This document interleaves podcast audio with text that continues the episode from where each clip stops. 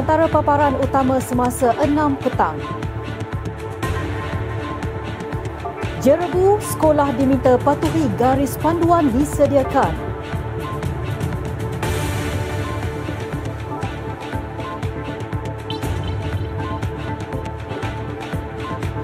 Kualiti udara dalam negara didapati masih merosot.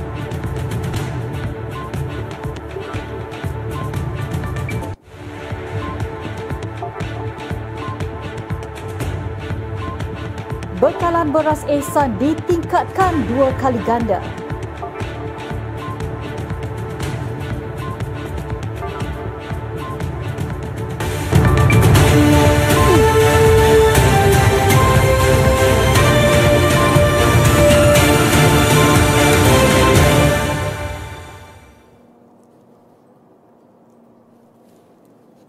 Assalamualaikum dan selamat sejahtera. Pihak sekolah diminta mematuhi garis panduan yang disediakan berikutan beberapa kawasan di negara ini telah dilanda jerebu. Menteri Pendidikan Fatina Sidik berkata garis panduan itu turut menetapkan tiada aktiviti luar boleh dilaksanakan sekiranya bacaan indeks pencemaran udara IPU melebihi 100. Katanya pihak kementerian juga akan mendapatkan nasihat dan cadangan daripada Kementerian Kesihatan KKM sama ada sekolah perlu ditutup.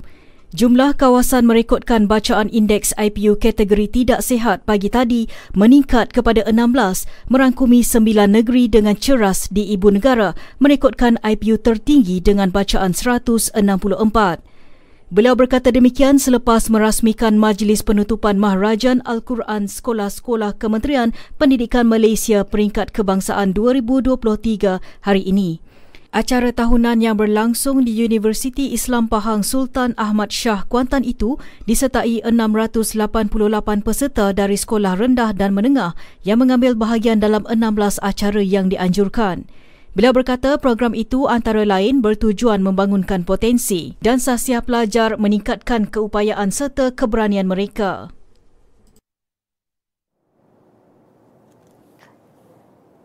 Kualiti udara dalam negara didapati masih merosot dengan kawasan yang mencatat bacaan indeks pencemaran udara IPU tidak sihat meningkat di pantai barat semenanjung Malaysia. Ketua Pengarah Alam Sekitar Datuk Wan Abdul Latif Wan Jafar berkata pihaknya meningkatkan rondaan ke kawasan berpotensi berlaku pembakaran terbuka selain kerap memantau bacaan IPU. Menurutnya, pelan tindakan pembakaran terbuka dan jerebu kebangsaan juga diaktifkan bagi menyelaras tindakan agensi kerajaan dalam menangani isu berkenaan. Semua pemilik tanah juga dinasihatkan memantau secara rapi kawasan yang mudah terbakar seperti tapak pelupusan sampah, hutan, tanah gambut, ladang, kawasan pertanian dan industri. Bila menambah tiada titik panas dikesan dalam negara setakat ini berdasarkan laporan Pusat Meteorologi Khusus ASEAN yang berpusat di Singapura. Sementara itu, menurut Sistem Pengurusan Indeks Pencemaran Udara Malaysia APIMS, bacaan IPU di empat kawasan di Selangor kekal tidak sihat setakat 5 petang.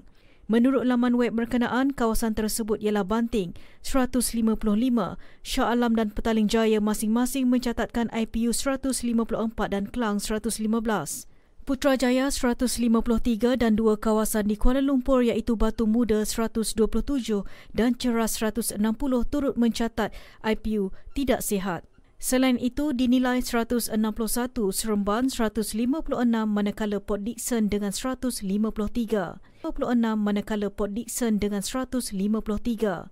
Orang ramai boleh merujuk pautan http palangapims.doe.gov.my untuk mengetahui IPU terkini. Dalam perkembangan lain, dua pusat pemindahan sementara PPS yang beroperasi di daerah Kota Setar bagi menempatkan mangsa banjir ditutup sepenuhnya hari ini susulan situasi banjir telah pulih. Ketua Bahagian Sekretariat Pengurusan Bencana Angkatan Pertahanan Awam Malaysia APM Kedah, Major PA Muhammad Suhaimi Muhammad Zain berkata, kesemua 67 orang daripada 23 keluarga yang berada di PPS itu dibenarkan pulang ke rumah masing-masing. Dua PPS yang ditutup melibatkan PPS Sekolah Kebangsaan Taman Aman dan PPS Sekolah Kebangsaan Seri Gunung. Beliau berkata keadaan cuaca baik hari ini membolehkan kesemua mangsa yang berada di pusat pemindahan itu pulang ke rumah masing-masing.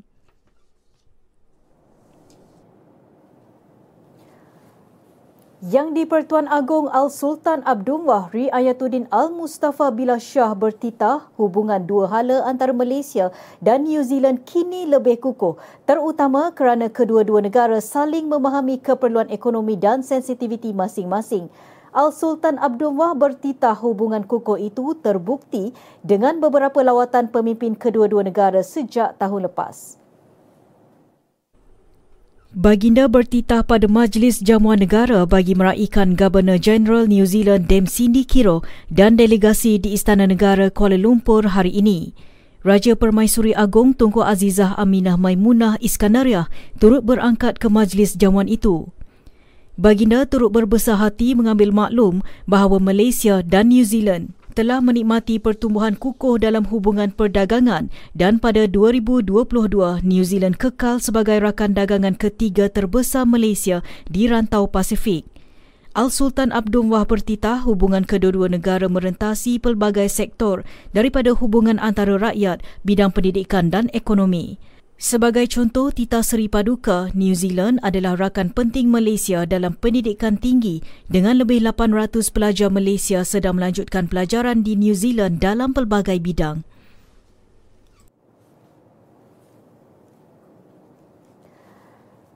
Malaysia mengutuk sekeras-kerasnya insiden serangan pengebom bunuh diri di Ankara, Turki pada Ahad kata Kementerian Luar Wisma Putra.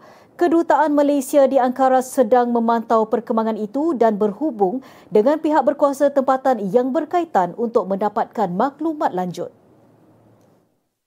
Wisma Putra mengesahkan tiada laporan mengenai rakyat Malaysia terlibat dalam kejadian berkenaan. Namun, rakyat Malaysia yang berada di Turki disaran untuk mengambil langkah berwaspada. Agensi Anadolu melaporkan seorang pengebom bunuh diri telah meletupkan dirinya di hadapan Direktorat Keselamatan di Ankara pada 9.30 pagi waktu tempatan.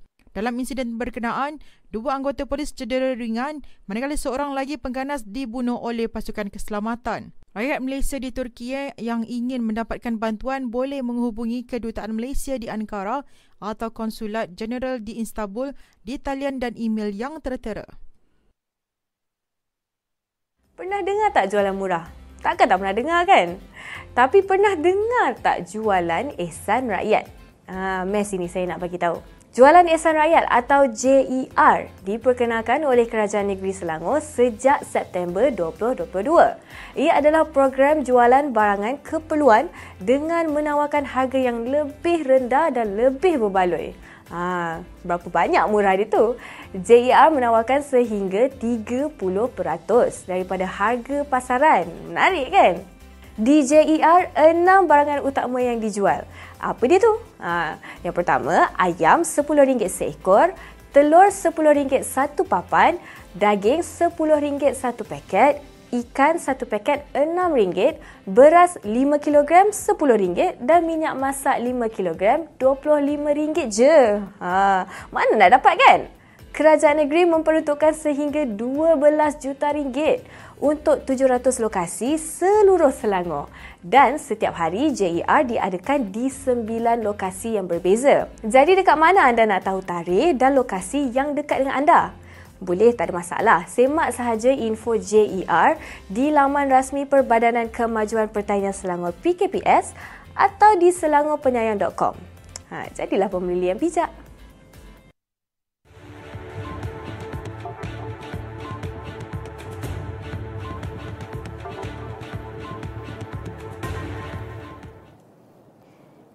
Keberita seterusnya. Mahkamah Tinggi Shah Alam hari ini menolak permohonan Tun Dr. Mahathir Mohamad supaya Datuk Seri Anwar Ibrahim mengemukakan dokumen yang dirujuk dalam pernyataan pembelaannya dalam satu saman fitnah.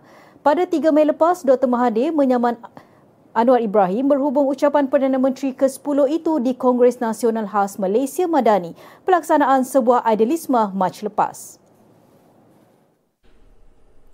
Pesuruhjaya Kehakiman Zahra Hussein menolak permohonan Dr. Mahathir supaya Anwar selaku defendan menyerahkan dokumen yang dikaitkan dengan saman fitnah tersebut. Peguam Alif Benjamin Suhaimi mewakili Anwar berkata permohonan Dr. Mahathir selaku plaintiff ditolak dengan kos RM2,000 oleh mahkamah dengan alasan dokumen diminta tidak dirujuk secara spesifik dalam penyataan pembelaan terpinda dan apa dirujuk dalam pembelaan itu adalah peristiwa atau transaksi masa lalu, lapor bernama. Sementara itu, Muhammad Rafiq Rashid Ali mewakili Dr. Mahathir yang mengesahkan keputusan hari ini berkata anak guamnya Mahu Anwar antara lain mengemukakan dokumen-dokumen yang dirujuk beliau dalam penyataan pembelaan terpindah mengenai dakwaan isu menyelamatkan konsortium perkapalan berhad oleh Petronas dan Perbadanan Perkapalan Antarabangsa Malaysia pada 1997. Nasib penyanyi dan komposer Muhammad Yasin Sulaiman akan diketahui esok sama ada dibebaskan atau dipanggil membela diri atas tiga pertuhan kes dada. Hakim Mahkamah Seksyen Faiz Diazuddin akan membuat keputusan pada akhir kes penawaan pada pukul 2 petang. Timbalan Pendakwa Raya Raja Zaizul Faridah Raja Zaharuddin memaklumkan mahu menutup kes selepas selesai pemeriksaan semula terhadap pegawai penyiasat Ibu Pejabat Polis Daerah IPD Petaling Jaya Inspektor Muhammad Amirul Mukmin Aziz pada 15 September baru-baru ini. Bagaimanapun Peguam Bela Muhammad Yasin, Nur Ain Syahira Khalid mengesahkan tidak bercadang untuk memanggil mana-mana saksi ditawarkan pendakwaan pada prosiding bela diri. Muhammad Yasin, 48 tahun, didakwa memberikan dirinya dadah di Pejabat Narkotik Ibu Pejabat IPD Petaling Jaya pada jam 11.05 malam 24 Mac tahun lalu. Ekoran menganiaya dan mengabaikan kanak-kanak berusia 3 tahun hingga maut, seorang pengasuh didakwa di Mahkamah Seksyen hari ini. Bagaimanapun, Siti Aina Nur Nisa Muhammad Said mengaku tidak bersalah selepas pertuduhan dibacakan jurubahasa Hamidah Muhammad Deril. Mengikut pertuduhan, wanita yang juga jiran kepada mangsa didakwa dengan sengaja melakukan penganiayaan dan mengabaikan mangsa hingga menyebabkan kematian di sebuah pangsapuri di Wangsa Maju antara pukul 11 hingga 11.20 pagi pada 20 September lalu. Beliau didakwa mengikut Seksyen 31 Kurungan 1 Kurungan A Akta Kanak-Kanak 2001 yang memperuntukkan hukuman denda tidak lebih RM50,000 atau penjara hingga 20 tahun atau kedua-duanya jika sabit kesalahan. Susulan pengakuan tidak bersalah itu, Timbalan Pendakwa Raya Lim Choo Yi mencadangkan jaminan RM10,000 dengan syarat tambahan melaporkan diri di balai polis terdekat setiap bulan. Namun peguam bela tertuduh Muhammad Irsyad Muhammad Hassan memohon jaminan RM2,000 atas alasan anak guamnya perlu menanggung tiga anak serta ibu bapa. Hakim membenarkan Siti Aina Nur Nisa diikat jamin RM5,000 dengan seorang penjamin dan menetapkan 15 November depan bagi sebutan semula kes.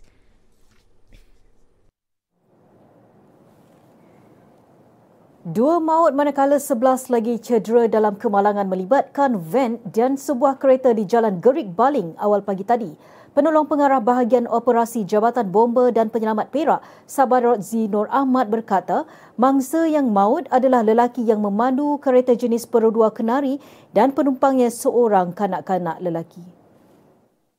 Sabar Rodzi berkata operasi mengeluarkan mangsa dilakukan menggunakan peralatan keselamatan. Mangsa yang cedera terdiri daripada tiga lelaki dewasa, empat wanita dewasa dan empat kanak-kanak lelaki telah dibawa ke hospital untuk rawatan lanjut. Penggunaan subdialek Selangor Barat dan subdialek Kuala Lumpur telah berkembang sebelum merdeka. Perbezaan ketara antaranya sebutan H tidak kedengaran bagi subdialek Selangor Barat, tidak seperti subdialek Kuala Lumpur yang mengikuti bahasa standard.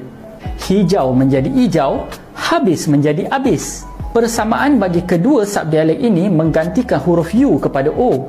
Namun huruf di hujung tidak disebut dalam subdialek Selangor Barat. Peluh dan peluh. Puluh dan puluh. Dialek Melayu Langat dan dialek Melayu Jugra turut mempunyai keunikan. Pengakhiran huruf U dan AR bertukar kepada E untuk dialek Melayu Langat. Payau jadi paye, ular jadi ule. Salah satu karakter dialek Melayu juga adalah penukaran huruf vokal sebutan i pepet kepada i taling. Emak jadi emak dan helang jadi helang. Sejarah dirai, warisan disantuni. Inilah Popet Semenit, Selangor TV. Salutes.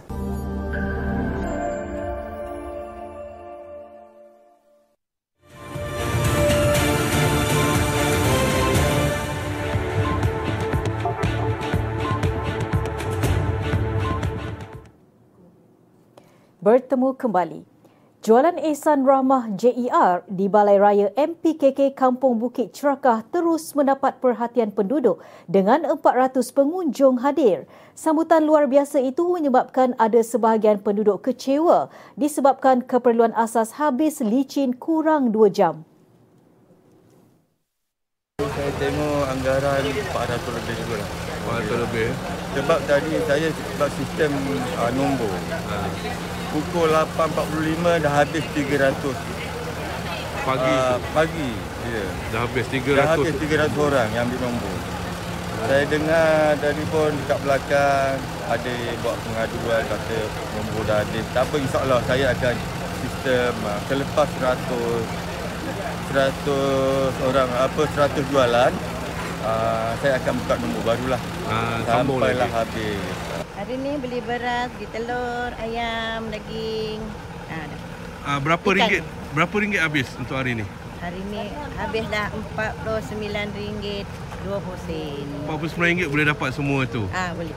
Ka, apa ni kalau Acik beli kat luar berapa agaknya habis untuk jum, uh, barang yang sama? Lebih lah pada yang ni. Beras tak ada, telur tak ada tu sebenarnya kita kena banyak membaca sikit lah isu global kan. Uh, kita kena terima kenyataan lah isu global sekarang macam mana. Uh, kita tak boleh nak hentam tak boleh nak hentam kerajaan-kerajaan tak boleh buat kerja kan. Kerajaan tak buat kerja. Sebenarnya kita kena banyakkan membaca dan tahu perkembangan lah buat masa sekarang ni isu-isu macam mana kan. Ini sekarang ni kerajaan dah bantu macam ni kita uh, buatlah kita terima. JER menawarkan ayam standard, daging pejal per pack dan telur grade B masing-masing hanya RM10, ikan sejuk beku pelbagai jenis RM6 per pack, minyak masak 5 kg RM25 dan beras 5 kg RM13. Orang ramai boleh menyimak lokasi lengkap jualan murah di Facebook PKPS atau layari di pautan yang tertera.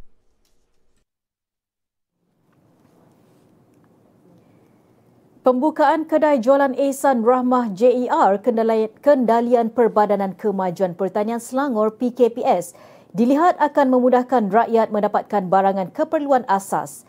Ahli Dewan Negeri Kota Damansara Muhammad Izzuan Ahmad Kasim menyambut baik kerjasama strategik PKPS dengan Pasaraya Segi Fresh yang menyediakan barang JER. Dia akan mula berlakunya transisi. Yang mana seperti sekarang kita buat akan datang satu tempat ke satu tempat. Tapi jualan ehsan uh, rakyat ni dia akan pergi ke bekerjasama dengan Segi. Maka pihak Segi pun akan membuat di kawasan-kawasannya mungkin lebih kondisinya lebih selesa dan lebih permanen jadi saya pun bersetuju kalau anda kata uh, pihak PKPS mula mengambil satu peluang yang baru di mana uh, untuk mengadakan kedai-kedai je ni di satu don satu kawasan itu lebih mudah saya ingat. Beliau berkata demikian ketika ditemui selepas meninjau program JER di Pasar Tani Kampung Melayu Subang hari ini. Tambah Izzuan, program pagi tadi menyaksikan orang ramai mula beratur sebelum 9 pagi untuk mendapatkan barang keperluan asas yang ditawarkan. Uh, yang kita tengok bila orang menunggu-nunggu program sebegini, saya pun faham uh, pihak PKPS dah cuba lakukan yang terbaik dengan keadaan barang uh, yang agak terhad. Tapi walau bagaimanapun, uh, insyaAllah kalau ada perbincangan daripada peringkat negeri dan di peringkat pusat, kita dapat memperbanyakkan kuantiti dan insyaAllah lagi lebih ramai manfaat itu akan dirasai. Sementara itu, penyelia jualan PKPS Muhammad Farid Mustafa berkata bekalan beras Ehsan ditingkatkan dua kali ganda daripada 200 pek kepada 400 pek kepada orang ramai. Selain beras, PKPS turut menambah kepelbagaian jualan ikan dengan harga RM6 satu pek. uh, disebabkan program yang orang kata Selangor ada beras. Ha, that's why uh, dia orang dah meningkatkan daripada 200 pergi ke 400 double lah. Okey, kita ada bawa uh, sebelum ni before this kita ada bawa ikan yang kembung saja. Now untuk PKPS punya team kita ada bawa ikan jejaru, kita ada bawa ikan sardin dan kita ada bawa ikan kerapu. Harga dia tetap sama dengan ikan kembung, tetap juga RM6 satu pack. Sama juga. Ada uh, so kita ada pelbagai jenis. Before this uh, pengunjung hanya boleh memilih satu jenis ikan saja. Sekarang nowadays kita dah boleh pilih dalam 3 ke 4 jenis ikan. Nah, gitulah. Korang ada kawan-kawan atau ahli keluarga daripada golongan OKU, ah, jadi korang wajib dengar ni. Selangor telah menubuhkan satu pusat kehidupan berdikari ataupun Independent Living Center ILC yang akan bagi latihan pekerjaan dan pemberdayaan kepada kumpulan OKU Sasar. Kalau nak tahu, pusat ini memfokuskan latihan vokasional kepada OKU 18 tahun ke atas untuk membolehkan mereka berdikari dan bekerja serta hidup bersama-sama masyarakat tanpa rasa terasing. Dan paling best, pusat ini akan bantu mendapatkan peluang pekerjaan yang selayaknya dalam industri. Untuk tujuan ini, kerajaan negeri menyediakan peruntukan sebanyak 1 juta ringgit. Ya, 1 juta ringgit. Ha, memang terbukti bahawa golongan ini tidak dilupakan oleh Kerajaan Negeri Selangor. Jadi kepada semua kawan-kawan OKU, kalau anda orang Selangor ataupun bermastautin di Selangor dan masih lagi mencari pekerjaan serta nak bina kemahiran, jomlah mendaftar. Buka website di selangorpenyayang.com, semak bahagian Iltizam Pemberdayaan Rakyat Selangor dan klik Pusat Kehidupan Berdikari Independent Living Center ILC. Jadi tunggu apa lagi? Jomlah daftar.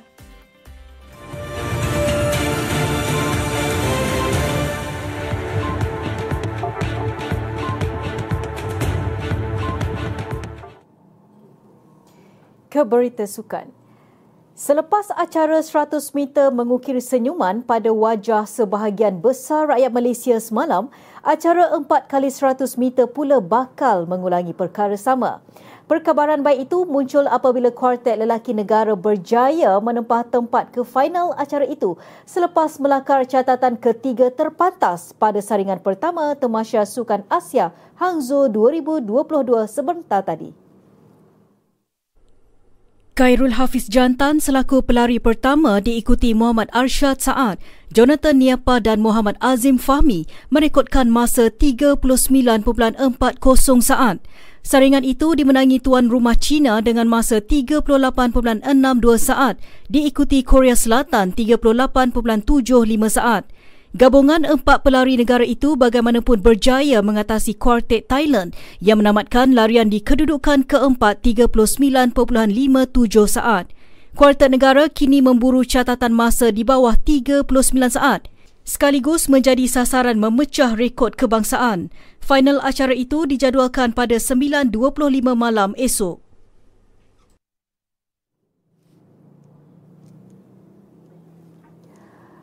Perseorangan lelaki negara Lizzie Jia memulakan kempen acara individu dengan langkah kanan apabila mengetepikan Angus Eng Kalong dari Hong Kong untuk mara kepusingan kedua acara badminton Sukan Asia Hangzhou 2022 hari ini. Aksi pusingan pertama berlangsung di Gimnasium Binjiang menyaksikan bekas juara All England itu bangkit selepas tewas set pembukaan 15-21 sebelum menang set kedua 21-15 untuk mengheret kepada perlawanan penentuan. Zijia yang sedikit bergelut dengan prestasi kurang konsisten melengkapkan kemenangan 21-16 untuk melangkah ke pusingan kedua berdepan Mourinho Gusmo di Jesus dari Timor Leste. Pemain berusia 25 tahun itu ketika ditemui pemberita berkata, kemenangan hari ini memberi tonik tambahan buatnya selepas tewas dalam semua empat pertemuan dengan Angus.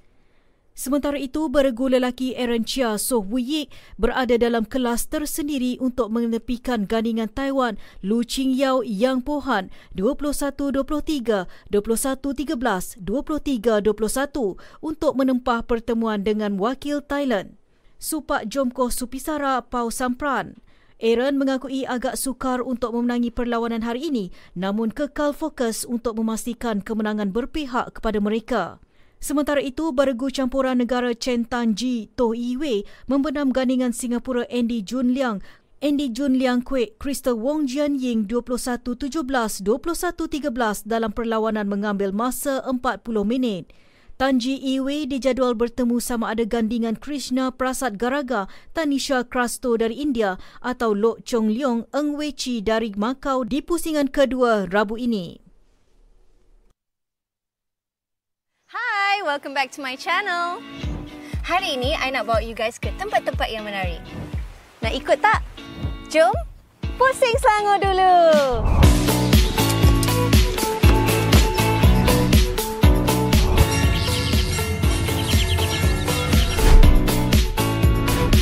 Semua alat-alat ini mempunyai ceritanya tersendiri.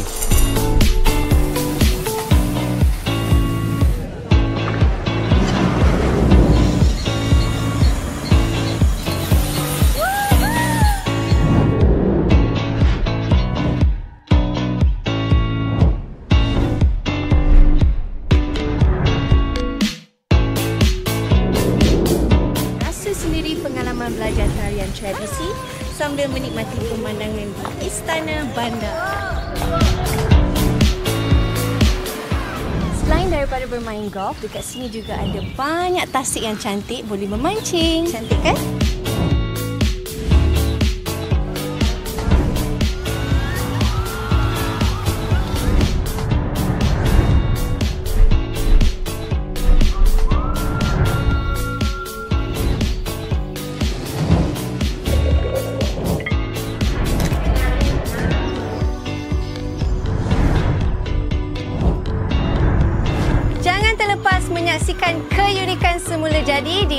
Mirror Kuala Selangor.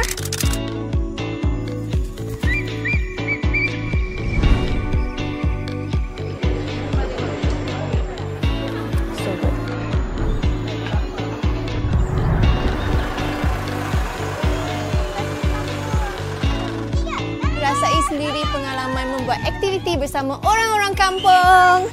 Jom!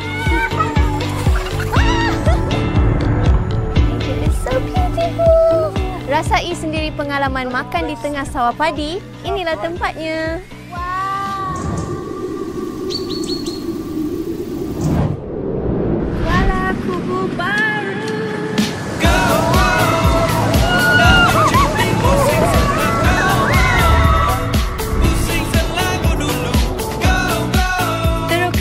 Bandar bersejarah Kuala Kubu Baru yang penuh dengan seribu satu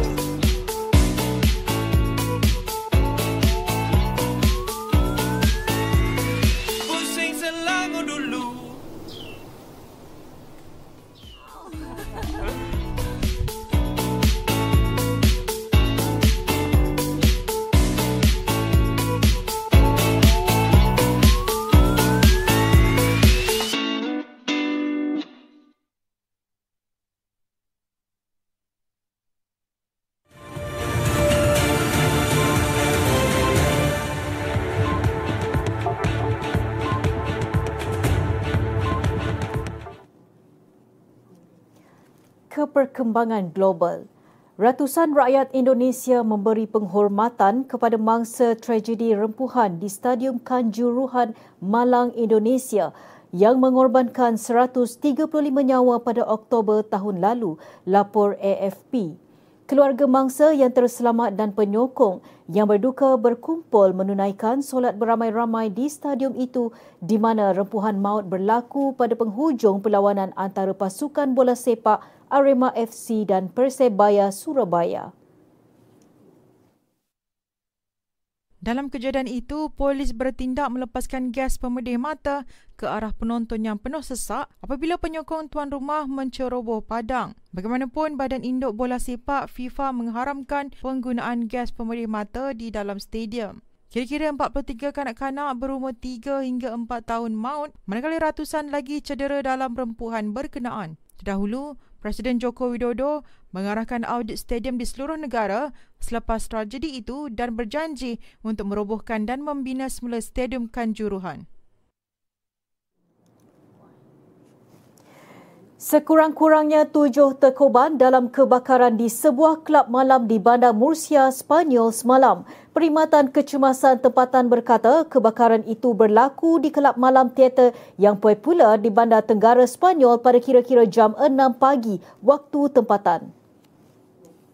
Anggota bomba mengambil masa kira-kira 3 jam untuk memadamkan api, lapor agensi Anadolu. Pihak berkuasa menjangkakan angka kematian mungkin meningkat memandangkan ketika kejadian kelab itu sesak dengan pengunjung. Jelasnya, laporan awal mendapati empat mangsa dirawat di hospital kerana terhidu asap. Punca kebakaran masih dalam siasatan. Sekian semasa enam petang, pakai pelitup muka dan kurangkan aktiviti luar di musim jerebu ini. Orang ramai boleh merujuk pautan apims.doe.gov.my untuk mengetahui IPU terkini. Jangan lupa terus layari platform digital kami dengan carian media Selangor dan Selangor TV. Saya Dewi Abdul Rahman. Assalamualaikum dan salam hormat.